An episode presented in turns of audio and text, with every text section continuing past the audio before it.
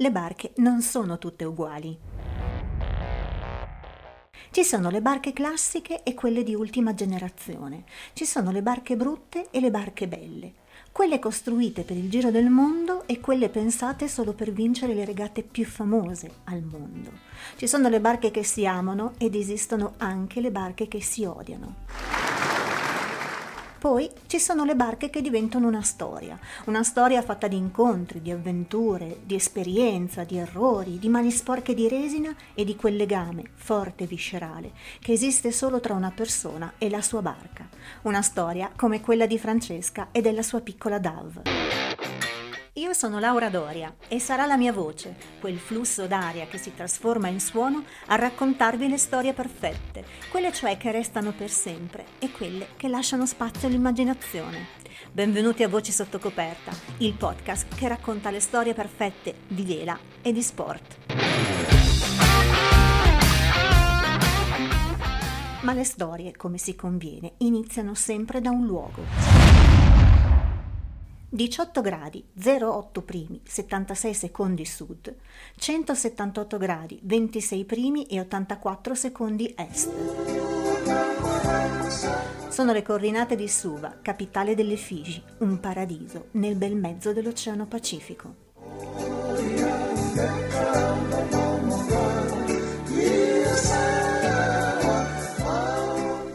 Le spiagge bianche ed il mare cristallino di Suva c'è un piccolo marina dove sono ormeggiate le barche da diporto e dove c'è una ragazza che cammina spesso tra i suoi pontili. Lo fa dopo il lavoro perché la sua passione è la vela ed è anche un modo per conoscere nuove persone, per sentirsi come a casa e per ripensare a Speranza, la barca di famiglia dove è cresciuta già dalla pancia della mamma.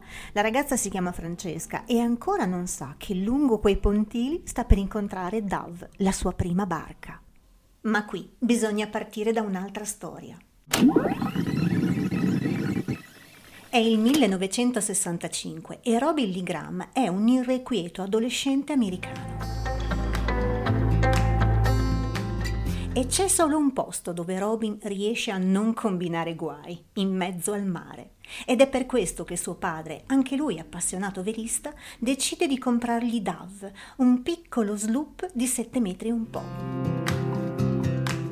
Il 27 luglio di quell'anno, a soli 16 anni, Robin molla gli ormeggi dalla California per diventare il più giovane velista ad aver fatto il giro del mondo in solitario. Il viaggio, durato cinque anni tra navigazioni e piccole soste per fare dei lavoretti, sarà raccontato in un documentario dal National Geographic, diventerà un libro e nel 1974 Gregory Peck produrrà anche il film intitolato The Dove. Perché come disse l'attore americano, i navigatori solitari sono eroi interessantissimi. Sail the high seas in this true story of one man's quest to circle the globe alone. Il film è una sorta di diario di viaggio e molte scene sono state girate proprio nei paesi toccati da Robin. Per questo la produzione decide di acquistare nove barche uguali a Dove, che furono poi lasciate nelle varie location. Una di queste era stata usata per le scene alle Figi, in particolare a Suva. Ed è qui che torniamo alla nostra storia. E la voce sottocoperta di oggi non è soltanto una carissima amica, ma è una grande appassionata di mare, una giornalista, ma soprattutto è stata l'armatrice di DAV, una delle barche eh, utilizzate per girare il film. Sono infatti qui eh, sottocoperta con Francesca Pradelli. Francesca, benvenuta sottocoperta. Ciao Laura, grazie. Allora Francesca, eh, per questa puntata di Voci sotto coperta abbiamo pensato di raccontare, anzi in realtà tu mi hai contattato dopo tanto tempo che non ci sentivamo per varie vicissitudini lavorative e mi hai raccontato la tua storia. Io mi sono innamorata della tua storia ed eccoci qui alla seconda puntata di Voci sotto coperta. Quindi, quindi prima di tutto ti dico grazie per avermi raccontato la tua storia. Grazie a te, bellissimo che tu l'abbia ascoltata. Assolutamente, assolutamente. Poi racconteremo anche come ci siamo conosciute, perché ci siamo conosciute, eccetera, eccetera. Ma prima eh. di tutto io vorrei parlare un po' del perché tu eri alle Figi, dove hai incontrato Dav. Certo, sì, da Torino alle Figi è un po' curioso. Allora, io nel 2014 mi sono trasferita alle Figi per lavoro in realtà. Sono un avvocato marittimista, scrivo di vela come hai detto tu e la mia passione fin da quando ero nella pancia di mia mamma forse è andare in barca a vela. Quando ero all'università navigavo molto e mi sono detta che avrei dovuto trovare qualcosa che coniugasse la mia passione con quello che studiavo e ho trovato il diritto marittimo. Quindi ho iniziato scrivendo la mia tesi sulla pirateria in Somalia eh, mentre ero a Londra all'Organizzazione Marittima Internazionale, poi ho fatto diverse esperienze, esperienze in studi legali marittimisti e un cantiere navale a Genova, eh, finché poi sono stata assunta dalla Pacific Community, che è un po' la più grande organizzazione internazionale di sviluppo della regione del Pacifico. Mm. E il mio contratto inizialmente era di tre anni come legal officer, cioè mi occupavo di assistere i paesi e territori del Pacifico a includere le convenzioni marittime internazionali nella loro legislazione interna. Poi quei tre anni sono diventati un po' di più esatto. e sono rimasta altri quattro anni e mezzo, sempre all'interno della Pacific Community, però gestivo a quel punto un progetto sulla sicurezza in mare in 13 paesi del Pacifico. Quindi sì, sono stata sette anni, più di sette anni e mezzo, io dico a Figi, in realtà era nel Pacifico eh, perché... Esatto, hai sì, girato. Viaggiavo, sì, viaggiavo costantemente, ho visto tutti i paesi e i territori tranne tre, che lo dico sempre, che non sono riuscita ad andare, però sì, nel, nel Pacifico ho un po' vissuto il capitolo più importante della mia vita finora, è stata una rivoluzione. Allora, noi, io mi ricordo il giorno in cui eh, hai praticamente, eh, diciamo, allora Francesca è stata per tanti anni l'ufficio stampa della classe Mini 650 e quindi ci siamo conosciute proprio lì, è proprio lì che insomma ci siamo, ci siamo incontrate. Io ricordo la, poco, poco prima che tu partissi avevi detto insomma ragazzi io vi saluto perché vado nel Pacifico. Io, eh, io mi ricordo che la mia mente ha cominciato a viaggiare, a immaginare Francesca in questi mari meravigliosi e poi comunque ci siamo siamo sempre in qualche modo seguite e... Ehm, sì, sì. Esatto, attraverso i soci, esatto, ci siamo sempre poi sentite eh, e tenute in contatto. Allora, quindi tu ti trovi alle Figi per lavoro e eh, come hai incontrato Dav? Eh, questa barca meravigliosa che ti ha dato veramente tanto. Sì, sì, mi ha dato tantissimo. Eh, allora, io quando arrivai a Suva, che è la capitale delle Figi, a novembre 2014 dedicai praticamente le prime due settimane a trovare uno un modo per navigare e due una casa in cui vivere. e, ehm, e, trovai c'è questo Royal Suva Yacht Club mm-hmm. eh, dove allora c'erano 4-5 barchine piccole che ogni domenica uscivano in mare per delle piccole regate nella baia, fra cui Dav equipaggi molto estemporanei, però era un bell'ambiente, e, insomma io navigavo ogni domenica. E io in realtà ero stata adottata, fra virgolette, dall'equipaggio di un'altra barchina che si chiamava Lei Lady Lei, molto carina, rossa, bellissima, però ogni tanto uscivo anche su DAV con, ba- con Bob, che era il suo proprietario, il proprietario di DAV di allora. Mm-hmm. E in realtà allora, cioè, quando, navig- quando, ho cominciato a navigare con, su DAV o comunque a, a Figi, non, non conoscevo ancora la storia della barca, la scoprì poi piano piano qualche anno dopo quando incontrai eh, un ragazzo australiano che si chiamava Ryan che era diventato il nuovo proprietario di Dav. Esatto. E quindi lui ti ha raccontato chi era Dav. Esatto, lui mi ha un po' raccontato chi era Dav, poi pian piano ho fatto un po' di ricerche parlando con la gente e anche la gente vedendomi lavorare sulla barchina eh, mi raccontava delle cose, ah ma questa sai che questa barca, poi insomma, ho cominciato a leggere il libro, ho visto il film di Robin e insomma, mi, mi, ho cominciato a connettere un po' gli spazi e, e, sapere di lei. Di lei. Ma e poi insomma ci sono state tante vicissitudini, anche perché eh, se eh, non ricordo male, tu mi hai raccontato che ovviamente mh, la, anche le parti delle Figi sono anche un po' una, una, diciamo, un porto di passaggio anche per le persone, quindi sì. tante arrivano, trovano magari una barchina, l'acquistano, ci navigano per il tempo in cui si trovano lì e poi ovviamente la rimandano, la, la, la rivendono, quindi diventa una sorta no, di passaggio di mani. E alla fine come è diventata tua? è una bella storia, diventa come tutte le cose cose belle accadono un po' per esatto. caso, nel senso che nel, allora, nel 2019 eh, la routine delle uscite domenicali nella Baia di Suva si era un po' persa, nel senso che come hai detto tu molta gente che vi partecipava era partita, c'è un grande turnover, turnover di gente esatto. lì mm. e quindi un po' per quello, un po' perché io comunque appunto viaggiavo per lavoro veramente a una media di sette mesi all'anno, quindi passavo poco tempo poi a casa a Suva. Però a fine 2019 quindi dei miei amici mi dissero che c'era un loro amico australiano che si chiamava Ryan che era arrivato da poco a Figi e aveva comprato Dove da Bob che invece era tornato a casa sua in Australia mm. e che eh, stava facendo su questa barca un refitting eh, totale. Pochi giorni dopo in realtà incontrai questo Ryan a una cena e parlammo di, di, di barche, di Davo ovviamente, io mi offrì entusiasta di dargli una mano con i lavori, cioè ah. gli servivo, ho detto sono qua, mi piace da morire. Io in realtà amo tutto della barca, anche la maintenance polverosa a me piace, cioè basta, basta stare a bordo e sono contenta.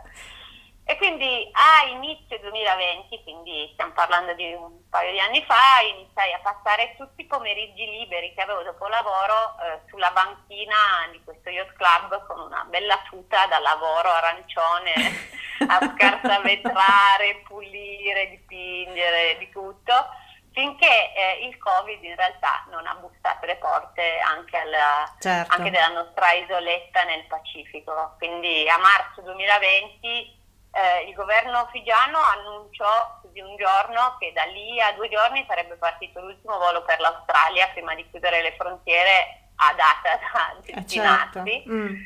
E, e, Ryan in realtà come molti altri australiani e neozelandesi che sono molto vicini partì pensando che un po' come tutti noi che sarebbe stata una situazione temporanea, temporanea mm. e, e, mi lasciò le chiavi e mi disse puoi darle un occhio mentre sono via e io ovviamente dissi sì anche perché comunque mi ero cominciata già a affezionare a, a alla barca, barca. Eh. certo che era, che era una un progetto in divenire, no? Mm-hmm. Quindi in realtà la barca in quel momento era un enorme cantiere, cioè avevamo appena finito di mettere a nudo il ponte, non c'erano candelieri, winch, niente, dentro era polvere, viti, attrezzi, un casino spaziale e, eh, e, io ci andavo qui all'inizio, però passavano le settimane e la situazione Covid non migliorava, cioè anzi era sempre più, un po' più preoccupante e Davi in tutto questo era nuda, cioè eh, non poteva restare così a lungo senza, senza il rischio esatto. di poi mm rovinarsi irreparabilmente perché le condizioni climatiche a Figi sono davvero intense, cioè ci sono giornate di sole cocente, poi acquazzoni tropicali in cui viene giù il mondo, era, era, la stagione ancora dei cicloni, quindi c'erano ancora i cicloni, insomma era, bisognava... Insomma i, i, lavori dovevano andare molto in fretta. Insomma, dovevano prima. andare in mm. fretta, dovevano finire, quindi dissi a Ryan che secondo me la soluzione per non far, tra virgolette, un po' morire Dav mentre mm. lui era via è che l'avessi comprata io... Mm avessi finito io i lavori, eh, boh, perché tanto i lavori in realtà l'avrei comunque fatti, quindi certo. volevo farli per qualcosa a cui certo ero affezionata, ma che anche la sentissi mia. E, e Ryan era un po' triste perché anche lui si era un po' affezionato e, e mi chiese se potevamo tenerla a metà, eh, dividendo le spese e io accettai anche perché poi Ryan non venne mai più. quindi l'ideale, quindi io, il comproprietario ideale. Il socio, il socio ideale e quindi io divenni ufficialmente coproprietaria della mia prima barchina a vela. E quindi eh, la cosa poi che mi ha, mi, mi, mi ha, fatto sorridere, ma in realtà è una cosa che facciamo tutti anche quando ci mettiamo no, a fare dei lavori. E tu mi hai detto, fa, io ho chiamato chiunque, tutte le persone che, chiamavo, che, che conoscevo li ho chiamati per farmi dare un consiglio. Eh sì, perché in realtà sì, io non è che sapessi tanto di quello che dovevo fare, cioè... Eh, veramente c'erano tanti tanti lavori da fare e mi resi conto molto presto che tipo di vernici, vetroresina, antifouling, impianto elettrico, pannello solare, no, non, non, non, sapevo tanto e quindi sì, iniziai a leggere un sacco in realtà, un sacco di YouTube, un sacco di libri esatto. e poi chiedevo consigli a tutti, a Cuba, in Italia, in Francia, ai miei amici marinai, veramente a tutti e ovviamente feci qualche errore, però poi imparai, imparai le lezioni e poi andò tutto bene. Ma infatti la cosa, la cosa che eh, si traspare quando racconti questa storia è proprio il fatto che la tua barca mh, non solo l'hai vissuta perché ovviamente l'hai sistemata, riportata ovviamente a poter navigare grazie al tuo lavoro, ma perché ti ha dato la possibilità di crescere anche dal punto di vista no, di conoscenza della barca. Tu scrivi di barche a vela, di, di regate, di mare da tantissimo tempo, però forse quel mettere le mani in quella, in quella polvere ti ha dato un'emozione in più. Sì, no, sicuramente è stata una di quelle cose che secondo me poi succedono nella vita, almeno a me sono successe in parecchi frangenti di, di, essere davanti a una cosa che dici ma io non sono in grado di mm. farla, cioè non so neanche da dove cominciare. Poi in realtà uno comincia e imparando, uh, cioè leggendo, informandosi eccetera, certo. si rende conto di saperlo fare. Questa è una cosa che poi è bellissimo, cioè esatto. ti, ti, tieni te, ti, tieni dentro anche per una cosa di autoconsapevolezza di se stessi, che veramente a volte ci pensiamo, anzi spesso ci poniamo noi dei limiti che in realtà affrontandoli piano piano possiamo benissimo superare. Superare e poi anche perché in un periodo eh, ahimè triste e ovviamente diverso da quello che ognuno di noi si poteva aspettare che potesse essere quello del Covid, è stato un po' un, un momento per ritrovare anche quella sensazione del mare, anche se eri ferma, comunque avevi la tua sensazione del mare a portata di mano.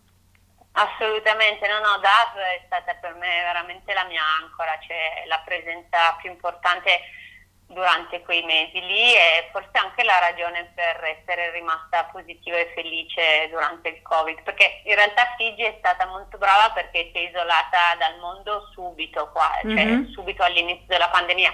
Quindi noi abbiamo vissuto veramente poche settimane di lockdown, fra l'altro molto blando, prima di tornare a una vita assolutamente normale, anche se eh, con nessuna possibilità di uscire dal paese. Pure mi sono resa conto, poi in realtà dopo forse, non mentre lo vivevo, che è stato un periodo molto faticoso perché mentalmente ovviamente c'era la, l'incertezza di quando uno avrebbe potuto viaggiare esatto. di nuovo, poi mm. la mia famiglia comunque era lontana e in un certo senso era, cioè, la consideravo un po' in pericolo, no? quindi certo. Mm. eh, quando, veramente quando mettevo piede sul pontile alla fine del quale, del quale c'era Dav io diventavo serena, veramente ero felice, no, no, ero felice. Eh, e quindi sì, passai in realtà alcuni mesi a, a metterla a posto, mm-hmm. a lavorarci ogni minuto libero dopo il lavoro, fine settimana, sempre, perché ovviamente volevo renderla un po', cioè volevo renderla navigabile e sicura il primo possibile. E così è stato, cioè hai lavorato fino a che DAV ha ricominciato a navigare. Esatto, sì sì, a luglio 2020, quindi qualche mese dopo, finalmente avevo una lista, avevo due liste, una lista delle cose fondamentali mm-hmm. e una lista delle cose non fondamentali. Quando ho spuntato l'ultima voce nella lista delle cose fondamentali, ho mollato gli ormeggi, sì, ormai avevo proprio tanta voglia, ho mollato gli ormeggi, ho fatto un giro nella baia di Suva col uh-huh. sole, tutto funzionava, così è stato veramente un bellissimo, un bellissimo momento, andava veloce, insomma andava tutto bene, andava tutte le cose bene. che sì, sì, andava tutto bene. Sì, poi in realtà da allora non ci siamo più fermati, nel senso che da, da divenne un po' la mia seconda casa, cioè io eh? andavo tutti i giorni, veramente, tutti i giorni, anche solo a meno che non, non piovesse, non piovesse che non potevo Uscì. neanche muovermi, andavo veramente tutti i giorni, anche solo per guarda, darle una sciacquata, eh, oppure bere in pozzetto una birretta dopo il lavoro. proprio sempre. Poi avevo fatto tutto, avevo rifatto tutto dentro, i cuscini, avevo messo le luci, rifatto tutto il tendalino, quindi alla fine divenne un po' un punto di ritrovo, ci ritrovavamo con gli amici a bordo, siamo esatto. Capodanno, sì, sì. Era, era, stato, era un po' anche che secondo me è stato bello anche di DAV che diventando così un punto di ritrovo, poi veramente tutti le erano affezionati, cioè esatto. eh, si vedeva, mi chiedevano ma da come sta quando c'erano i cicloni, si preoccupavano, ma Dav in piedi, sì, sì. Era, è, è, stata amata in realtà da, da, da tante persone, è stata eh beh. È stata amata, sì. Esatto, anche perché eh, credo che, eh, come dicevi te, tante volte mh, mm, ci si pone un limite non pensando che piano piano questo limite può essere superato, quindi l'ha fatto di poter fare dei lavori quando magari non, non se li erano mai fatti, cioè tu non l'avevi mai fatto e questo ha fatto anche agli occhi delle persone che nel pontile ti guardavano, era sicuramente un sì, qualcosa sì. di interessante e di... Sì, eh, e di, di, da guardare e da farti, da farti complimenti come quello che ovviamente immagino Ma che sì, ti abbiano fatto. di, anche di darmi una mano esatto. tutti questi, cioè alla fine vedere una, una ragazza giovane in un contesto così mm con, con, così tanta perseveranza, perché veramente ero sempre lì, anche quelli intorno mi davano una mano, erano gentili. Ho avuto un sacco di aiuto in realtà, sono stati veramente tanti molto molto carini e mi hanno tanto dato una mano. Vabbè, il mondo Quindi... del mare, sai, lo sai Fra, no? Quindi c'è, sì, c'è sempre sì, quel sì. Uh, allungare la mano non solo per farti ormeggiare, ma anche per darti, per darti una mano. poi, esatto, poi cosa succede? Che tu torni in Italia. Eh sì, io torno in Italia e dopo quasi sì, sette anni e mezzo appunto nel Pacifico, in realtà a luglio, mm-hmm. a luglio di quest'anno ho lasciato le Figi, sono tornata nel nostro emisfero, e mi godo un po' il Mediterraneo, adesso uh-huh. ho un altro lavoro sempre legato al mare, la sicurezza in mare e la protezione dell'ambiente marino. E sì, prima di partire ovviamente ho venduto DAV a, mm. a due ragazzi, ragazzi barra signori eh, neozelandesi che avevano che in realtà non, non, non, sapevano navigare tantissimo, però avevano in programma di uscire con le rispettive famiglie ogni tanto lì nella baia, che è una zona abbastanza protetta. Mm-hmm. E, e, quindi sì, eh, l'ho venduta. E, L'ho venduta perché comunque non c'era altra scelta, nel eh. senso che non, non, non, c'erano altre opzioni per me, quindi eh, l'ho lasciata in altre un po' con tristezza, eh. però veramente era una cosa che non, non potevo fare altro, quindi sì, l'ho, sì. l'ho venduta e in realtà guarda, io anche se è di qualcun altro, poi per me, io quando ci penso la sento sempre un po' mia, credo che, che la sentirò sempre un po' la mia prima barchina, la mia prima barchina a vela è, è sempre un po' mia ancora. Eh, ma forse, forse le barche ehm, oltre che ad essere particolari, cioè nessuna barca è uguale a un'altra, no? non solamente per una questione di struttura, per una questione di, eh, di dimensioni, eccetera, eccetera, ma è anche eh, qualcosa di diverso per ognuno di noi che l'ha, ottenu- l'ha avuta, l'ha navigata, l'ha, l'ha curata e, e, e, l'ha vissuta. Quindi, eh. ehm, e poi le barche, come dicevamo Tessier, hanno una grande anima. Esatto eh, che come tutte le grandi anime, cioè bisogna un po' riconoscersi, nel senso che io ho fatto questa riflessione anche conoscendo lei, che alla fine le barche sono un po' come le persone che incontriamo, no? Mm. Ci sono quelle che non ci lasciano niente, quelle che ci stanno simpatiche, quelle che ci stanno antipatiche. E, e con le barche è un po' la stessa cosa, ci sono magari uno uscito su 100 barche diverse con alcune non ha legato esatto. e con altre, con le altre le amate e altre si è innamorato, quindi per me Dave sì, è stato un po' un, un amore. Esatto. E Francesca, perché le barche riescono sempre a raccontare una storia? Meno male, così siamo qua a scrivere, parlarne eccetera, e viverle soprattutto. E forse veramente, come diceva il saggio Montesquieu, ci sono anime anche lì eh, che, che, chi riesce ad ascoltarle è, entra in sync con cui chi riesce ad ascol- ascoltarle entra in sintonia. Sintonia, quindi... esatto. Ma perché infatti, come dicevi te, riescono ad avere non solo un'anima, ma anche un'affinità. Cioè una barca quando tu la incontri, la guardi, dici ok, è lei, no, non è lei, lei non è bella ma potrebbe non andare bene per me, proprio perché c'è una sorta di eh, filo conduttore sottile, immaginario, ma talmente tangibile che ti fa scegliere una barca piuttosto che un'altra. Sì, sì, sì, assolutamente. Sì, sì, ci siamo. Sì, si, si, scelgono poi alla fine anche quelle che non sembrano scelte. Vero? Scelte. Esatto, sì. esatto. Allora Francesca, io uh, ti ringrazio per essere stata uh, la seconda voce sotto coperta di questa serie, quindi sa... no, grazie, grazie infinite. Poi ovviamente, visto che sei tornata in Italia, cercheremo di rivederci per prenderci uh, un caffè e un bicchiere di vino, ricordandoci dei bei tempi quando si lavorava sul, nella classe mini e soprattutto per ehm, rivivere un po' quello che è il mare, che è la nostra passione. Volentieri e non vedo l'ora di sentire anche le prossime voci sotto coperta. Esatto, perché stiamo già lavorando per le prossime puntate. Fantastico. grazie Francesca e grazie a tutti voi che ci avete ascoltato e alla prossima voce sotto coperta. Grazie a tutti e grazie a te Lori.